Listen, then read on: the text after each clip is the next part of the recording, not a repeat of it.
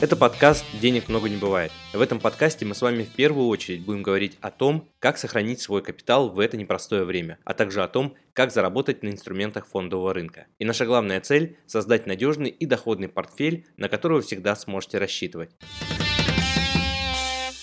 Наша сегодняшняя тема – как обучиться инвестированию. Инвесторы часто спрашивают меня о том, какие курсы по инвестициям я могу посоветовать. Чтобы ответить на этот вопрос, для начала нужно разобраться, а какая цель у вас, для чего вы обучаетесь. Чтобы просто разговаривать на одном языке и понимать какие-то азы, или вы реально хотите досконально в этом разбираться и, возможно, в будущем самостоятельно принимать решения, торговать инвестиционными инструментами, и поэтому вам нужен более глубокий детальный анализ. Это, разумеется, две разных цели. Как правило, наши инвесторы, которые работают с нами или рассматривают работу с нами, их, конечно, не интересует детальное доскональное изучение всех форвардов, деривативов, фьючерсов, контрактов. Нет, конечно, если вы сможете блеснуть знаниями, что такое CDS на светской тусовке, то, скорее всего, на вас бросят удивленный взгляд. Ну, либо вы распугаете всех своих собеседников, уж тем более собеседниц, потому что обычно разговоры на такие темы выглядят как разговоры двух пришельцев с другой планеты. Конечно, окружающие вас люди считают себя грамотными и вряд ли сразу признаются, что они не понимают, о чем идет речь, и будут долго вам кивать и делать вид, что они все понимают, э, хотя бы в общих чертах, но тем не менее практической пользы в таких знаниях я считаю крайне мало. Поэтому доскональное изучение инвестиций, если вы не планируете профессионально этим заниматься, торговать, то есть работать на кого-то, оказывать кому-то услуги, профессиональные, я считаю реально бесполезным занятием. Гораздо более важно научиться принимать решения, то есть задавать нужные вопросы в нужный момент, понимать общую канву разговора с профессионалом, понимать какие-то рэперные точки, где как что можно проверить. Базовые знания там, чем отличаются акции, облигации, разумеется. Но если копнуть чуть глубже, да, нужно понимать, что есть разные категории облигаций, они могут нести определенные риски. Акции бывают привилегированные, бывают обычные, в чем разница между полученными дивидендами и так далее. То есть все это считаю поверхностным уровнем или, так сказать, принципиальным уровнем, когда вы понимаете, из каких инструментов принципиально состоит ваш портфель. То есть на что вы можете рассчитывать, на что можете точно не рассчитывать. И чего вы точно опасаетесь с таким портфелем или за что вы точно не переживаете переживаете. Наличие базового уровня понимания ваших инвестиций позволяет вам очертить границу допустимого для вас риска, когда вы знаете, чего можно ожидать, какой уровень просадок, потерь вы закладываете, и вам гораздо спокойнее. С другой стороны, цель обучиться инвестированию часто возникает и тогда, когда инвесторы получают много противоречивых мнений в отношении одного и того же предмета, в отношении одних и тех же событий. Разные специалисты трактуют их по-разному и связывают разные события между собой. Проведение вот этих выводов или корреляций разных независимых друг от друга событий событий, дело очень непростое и сложно здесь вынести какое-то полярное суждение, черное, белое, прав, не прав. Как правило, вообще истина находится либо где-то посередине между мнениями разных профессионалов, либо вообще находится вне зоны их видения. То есть такие события, как коронавирус или военные действия, какие-то еще факторы, которые сейчас мы просто не видим и не знаем о них, но если они вдруг наступают, то это полностью заставляет пересмотреть всех профессионалов, их прогнозы и мнения. Именно эти противоречия, собственно говоря, и вызывают желание сформировать собственное мнение. Поскольку у вас есть собственная позиция, то ситуация на рынке, какие бы риски там текущие вы не видели, она вам кажется более понятной, э, более прогнозируемой и, и как итог более предсказуемой. Еще часто бывает так, что особенно новым инвесторам очень непонятно, все кажется сложным, очень много информации, информации. Как итог, просто страшно, и инвестор вообще не принимает никаких решений. То есть он остается в классических инструментах денежного рынка, это депозиты, вклады в лучшем случае. Бывает так, что люди боятся даже на сберегательном счету хранить деньги, да и вообще даже в банк боятся нести денежные средства, особенно если ситуация в экономике и политике очень нестабильная. Если задаться вопросом, а зачем тогда в принципе инвестировать, если все так сложно, непонятно и куча сомнений, в общем-то, внутренних вызывает, то здесь, я думаю, будет не лишним перечислить основные причины, по которым люди все-таки принимают решения в пользу инвестиций инвестиции. Первое – это, конечно, инфляция. Я думаю, все и так понимают, что денежные средства каждый день обесцениваются. Поэтому, если они не работают, значит, они сгорают. А с ростом политической нестабильности также растет и недоверие к банковской и финансовой системе. Люди стараются забрать денежные средства, перевести их в более надежные финансовые институты, в том числе перевод в форму инвестиций в ценные бумаги – это тоже один из элементов сохранения денежных средств. Понятно, что ценные бумаги не предполагают гарантию или защиту вкладов, э, как предлагает АСВ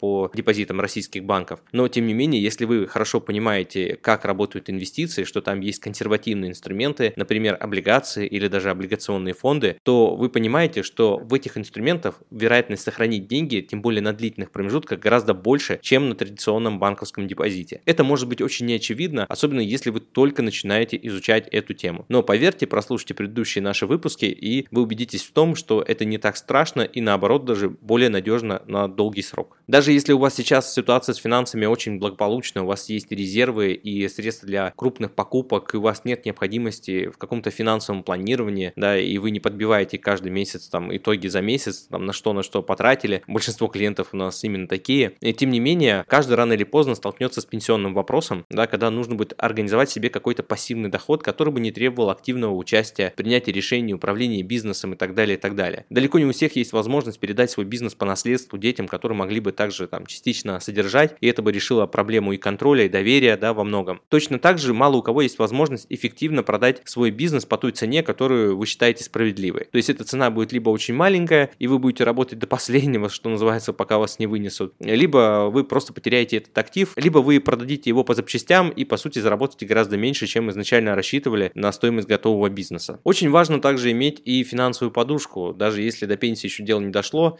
то вот финансовая подушка – это дело более насущное, потому что это то, что вам может понадобиться в любой момент. Как подушка безопасности в автомобиле. Если все хорошо, то вам это не нужно. Но если идет что-то не по плану, то вас она всегда выручает. И я по-прежнему считаю, что инвестирование в еврооблигации – это один из лучших способов создать финансовую подушку для вас и ваших близких. И, конечно, сам, сами инвестиции будут очень полезны, если вы планируете передать капитал по наследству. Здесь и вопросы планирования, и моральные вопросы, и в том числе вопрос, сколько нужно оставить, так, чтобы и не переборщить, и в то же время, чтобы было достаточно на такие вещи, как образование, жилье и, может быть, какие-то там текущие небольшие расходы. Чтобы погрузиться в тему инвестирования, я рекомендую начать э, с прочтения книг. Это простой, удобный, доступный для всех способ. Есть несколько ключевых книг, которые я рекомендую к прочтению всем инвесторам, всем профессионалам. Если вы только начинаете или уже в рынке, то считаю вот эту литературу самой обязательной. Первое, это, конечно, «Разумный инвестор» Бенджамин Грэм. В рамках этой книги рассказывается, как на протяжении большого количества времени, какие компании, как себя чувствовали, что значит цена, а что значит стоимость компании. Это принципиально две разных вещи. Зачастую инвесторы смотрят только на графики, смотрят на то, как колеблется цена, сегодня плюс 5, завтра минус 10, и на этом основании пытаются принять какие-то решения. Хотя в действительности, как показывает практика и опыт, да, если посадить обезьяну и дать ей бросать дротики в дартс, она выберет компании лучше, чем вы это сделаете вы, если просто будете смотреть на графике. Поэтому было бы неплохо разбираться в финансовой отчетности и понимать, какая компания себя чувствует лучше, какая хуже, прибыль какой компании растет и почему. Одним из главных инсайтов этой книги является тот момент, что иногда встречаются такие ситуации и такие компании под подворачиваются, правда, крайне редко, когда вы можете купить акции компании условно по 10 рублей, и если вы ее ликвидируете, то остаточная стоимость тех активов этой компании стоит условно 15 рублей. То есть вы заранее покупаете гарантированный доход, гарантированные активы э, с премией. Но, конечно, это уже утопическая ситуация, таких э, активов на рынке на сегодняшний день просто нет. Если они встречаются, то очень быстро выкупаются крупными инвестиционными фондами и, как правило, еще на, э, на раундах их формирования, а не уже когда они на публичном рынке. Хотя такое тоже иногда бывает бывает. Сразу бы хотел отметить, что эта книга очень тяжелая к прочтению, она содержит много таблиц, графиков, в общем, такая достаточно академическая, занудная литература, но если вы любитель, то информация действительно и носит полезный характер. Далее, в продолжении этой же книги я бы рекомендовал прочитать вам правила инвестирования. Джереми Миллер ее написал. Она была составлена на основе тех писем, которые Баффет писал уже на протяжении 40 лет своим инвесторам, которые инвестируют в его компанию Berkshire Hathaway, фонды, которые он организовал. Да, как вы знаете, Баффет это один из самых успешных инвесторов в мире, который, в общем-то, является последователем идеи Бенджамина Грэма и покупает акции стоимости, хотя, конечно, со временем его политика была много раз пересмотрена, но те принципы выбора бумаг, которые он рассматривает рассматривает при покупке компании, они действительно очень разумны. Его основная идея заключается в том, что не стоит ждать, пока акции компании вырастут, надо просто покупать хорошую компанию, выкупать контрольный пакет, назначать своего генерального директора, наводить, что называется, движуху в компании, распродавать запасы. Если это приводит к результатам, то акции растут и продает ее на публичном рынке. Если акции, товары и запасы, наоборот, продолжают накапливаться, то он просто ликвидирует компанию по остаточной стоимости и, собственно говоря, все равно зарабатывает деньги. Интересно, что в своих письмах он пишет о том, что доходность плюс 50% он считает консервативной, в то время как фонды акций роста, управляемые менеджерами, считали себя агрессивными и зарабатывали примерно 30, там иногда в хорошие года 40% годовых. При этом Баффет э, говорил о том, что риск измеряется не тем, что вы инвестируете или получаете доходность какую-то выше определенной планки, а тем, э, чем вы рискуете. Вот в случае с публичными акциями он считал, что этот риск абсолютно непредсказуем и что акциям роста очень уместны кавычки, особенно в периоды, когда рынки падают. Баффету для своей деятельности вообще не требовался фондовый рынок. Он просто считал, сколько стоят активы, просто хорошо разбирался в бухгалтерском учете и до сих пор это делает. Более того, он считает, что для успешного инвестирования не обязательно быть вундеркиндом в инвестициях или в математике. Для этого достаточно быть просто спокойным человеком, который может спокойно пересиживать вот эти волны, которые происходят на фондовом рынке, подъемы, снижения, и который имеет навык их игнорирования в определенный момент. Другая полезная книга Тони Робинс написал «Мастер игры». Сама по себе книга не столько про инструменты инвестирования, сколько про общие принципы, э, как нужно строить портфель, как подходить к финансовому планированию, что такое финансовая дисциплина, как принимают решения гуру инвестиций. Поскольку попасть к ним на аудиенцию и понять их рекомендации и советы, конечно, может быть очень сложно. Поэтому, несмотря на репутацию Тони Робинса как э, шоумена, считаю эту книгу очень полезной, особенно для начинающих и даже опытных инвесторов. Книга «Черный лебедь» который написал Насим Талеб. Очень интересный труд, который учит нас тому, что не все в жизни можно предсказывать, и, как правило, те события, которые мы не видим и даже не подозреваем об их возможности, как правило, именно такие события оказывают наибольшее влияние на экономику, политику, на нашу собственную жизнь. Автор своей книги показывает, как можно использовать оптимально стратегию опционов для того, чтобы получить максимальный выигрыш от э, наступления подобного рода событий. Тоже очень интересный взгляд на рынок и на подход к инвестициям, также рекомендую изучить. Все труды Рэя Далио я также рекомендую прочитать внимательно, прочитать их несколько раз. Лично у меня законспектированы все его книги, которые они вышли на русском языке. Это и книга «Принципы», и «Большие долговые кризисы». Ну, как понятно из названия, «Большие долговые кризисы» рассказывают больше о том, как формируются пузыри на фондовых рынках, что такое долговой пузырь, как вообще они образуются, как должно реагировать правительство на все эти события, что должно говорить и что на самом деле должно делать, как нам считывать вообще эти факторы и принимать решения с точки зрения собственного инвестиционного портфеля и принятия инвестиционных решений. А книга «Принципы», он описывает общие подходы, как он оперирует данными, как он их систематизирует. Причем это можно переложить и на управление портфелями, систему управления портфелями, и также на то, как строить команду, как нанимать персонал, как организовывать деятельность э, самой компании. То есть очень много интересных принципов, таких достаточно четко структурированных, э, вы найдете в этой книге и обязательно возьмите на заметку. Я считаю это полезно всем топ-менеджерам и управляющим фондом в том числе. И в завершении этого рейтинга я делюсь с вами сейчас текущей книгой, которую прослушиваю в аудиоверсии. Это книга «Шум» Даниэль Канеман. У него есть и другая книга «Думай медленно, решай быстро». Идея этой книги под названием «Шум» заключается в том, что на качество нами принимаемых решений влияет очень большое количество факторов. Это и наши сомнения, которые внутри, называемые внутри экспертным шумом, и внешний шум – это мнение других экспертов и специалистов. Это и новостная лента, и какие-то события, которые сейчас происходят в моменте, и также оказывают влияние на качество наших решений. Так вот, как снижать шум и как делать свои решения более точными, более взвешенными, очень интересный подход, который затрагивает не только проблему там, принятия инвестиционных решений, но и такие поднимает важные вопросы в сфере здравоохранения, какой назначить диагноз, или в сфере вынесения приговоров и наказаний для судей. Да, показывает очень большой разлет принятия решений и тому, кому какое наказание было назначено. В социальных вопросах, что касается воспитания и образования детей в школах. В общем, очень много интересного. Считаю тут тоже книгу обязательной прочтению, несмотря на то, что она не напрямую связана с вопросом инвестиций. Если вы найдете время и терпение прочитать все эти книги, я вас уверяю, вы будете грамотнее больше половины специалистов э, на российском фондовом рынке. Потому что зачастую эксперты, так называемые, ведут себя как продавцы, то есть просто продают финансовые инструменты, при этом абсолютно не владея теорией и практическими навыками составления, управлением портфелями. Я уже не говорю о том, что важно уметь управлять своим эмоциональным состоянием, когда вы находитесь в рынке и когда какая-то позиция проваливается сильнее, чем вы ожидали. Вот. Все это очень важно, и для того, чтобы иметь внутренний какой-то стержень, на который вы всегда можете опереться, я думаю, прочтение этих книг станет как раз тем самым стержнем, который вам позволит удержать равновесие в любую бурю и непогоду на рынке. Следующим источником информации, полезной информации для вас, я считаю, может, могут стать статьи, такие как Investopedia, Тинькофф журнал, Cbonds, Investfunds. Очень интересно читать исследования таких управляющих и всемирно известных инвестиционных домов, как Vanguard, BlackRock, JP Morgan, BOFA, Bank of America, PIMCO, AllianceBernstein. То есть это крупные управляющие компании, которые публикуют свои труды, аналитические материалы именно в контексте исторических событий. То есть как влияли одни активы на другие, как влияли те или иные события на динамику динамику цен какого-то сырья или, может быть, какого-то другого сектора. То есть всегда это очень интересно почитать, пополнить свою собственную базу вот такими исследованиями.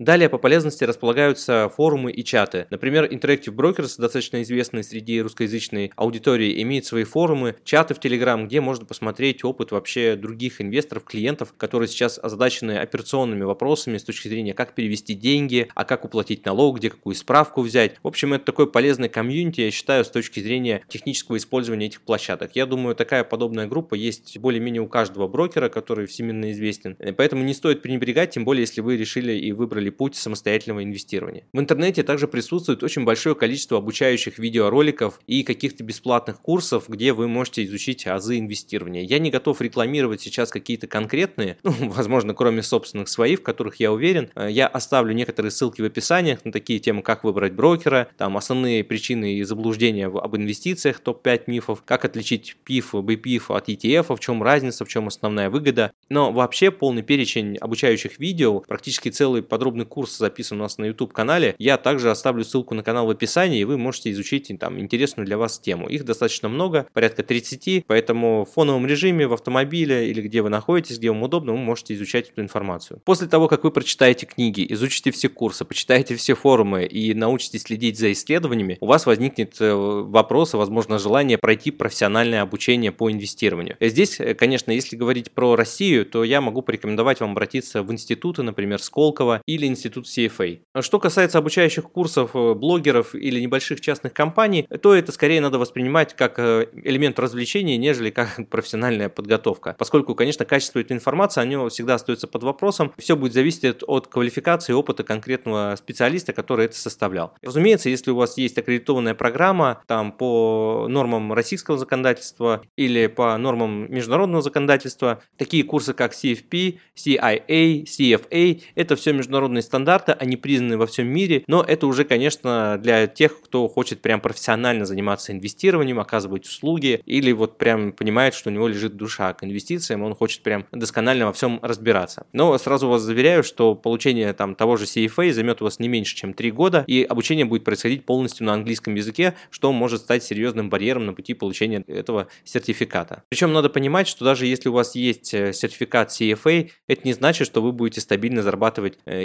деньги на фондовом рынке. Это говорит о том, что помимо знаний и теоретических основ, которые, безусловно, являются плюсом, есть еще очень много других факторов. Это и конкретная ситуация, ваша жизненная ситуация, ваша способность смотреть объективно на вещи, смотреть на себя со стороны, оценивать собственные решения, иметь какую-то волю да, при принятии решений. Поэтому здесь очень большое количество факторов, которые в итоге скажутся на ваших успехах в инвестициях. Более того, я бы хотел предостеречь э, инвесторов от глубокого изучения финансовых инструментов. Объясню, в чем мои основные опасения и в чем здесь кроется подвох. На самом деле, когда вы ничего не знаете про инвестициях, это одинаково страшно для вас, как и когда вы знаете, как вам кажется, очень много про инвестиции, потому что когда вы не знаете ничего, вам ничего не понятно и уровень страха растет. Когда вы начинаете изучать, этот уровень страха снижается по мере понимания. Но по мере того, как вы получаете все больше и больше новых данных, у вас формируется исторический опыт, вы видите, как на ваших глазах разворачиваются события, и вы понимаете, какими факторами и аргументами вы руководствовались до принятия решений, и как-то в итоге сказалось на реальных инвестициях и реальной доходности, э, у вас возникает все больше и больше сомнений, а все ли вы правильно понимаете и знаете об инвестициях. В этом плане именно опытные инвесторы-профессионалы всегда высказывают мнение с какой-то такой небольшой осторожностью, поскольку в их привычке всегда заложено сомнение. То есть э, для меня вообще один из показателей является то, что если финансовый консультант или профессионал, инвестиционный советник, управляющий в чем-то на 100% уверен, значит он, скорее всего, ошибается. И навряд ли это вообще настоящий настоящий инвестиционный там специалист,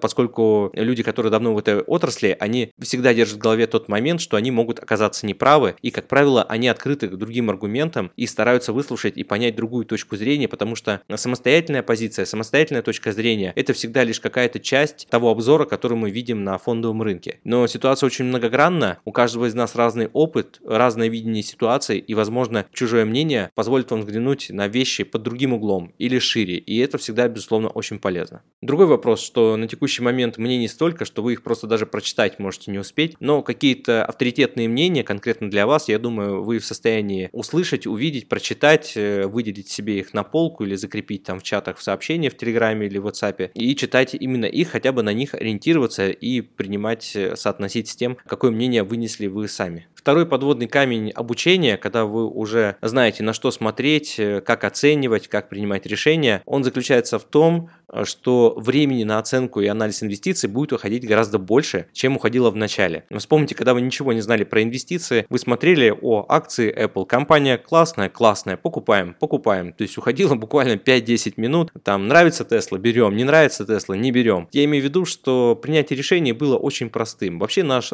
мозг это такая консистенция, такая субстанция, которая нами управляет и которая всегда старается сохранить энергию. И, конечно, если вы уже знаете инструменты оценки, вы знаете, как нужно, какие вопросы надо задать, то перед вами сразу возникает большая гора работы. Вы знаете, что вам нужно потратить кучу времени, чтобы все это изучить. Но мозг, он что делает? Нет, сейчас у меня на это времени нет, у меня есть более важные другие задачи, и в итоге разворачивает вас в сторону более простых каких-то решений, в сторону более других каких-то, безусловно, тоже важных дел. То есть это тоже тот подвох, который нужно учитывать, ну, обязательно брать поправку при принятии инвестиционных решений, либо делегировать какую-то часть работы профессионалам, аналитикам, управляющим, консультантам и так далее. Но об этом тоже нужно знать и, и учитывать, что вот эти знания, которые вы получите, они играют не только с положительным знаком, но и есть определенные издержки, которые надо иметь в виду.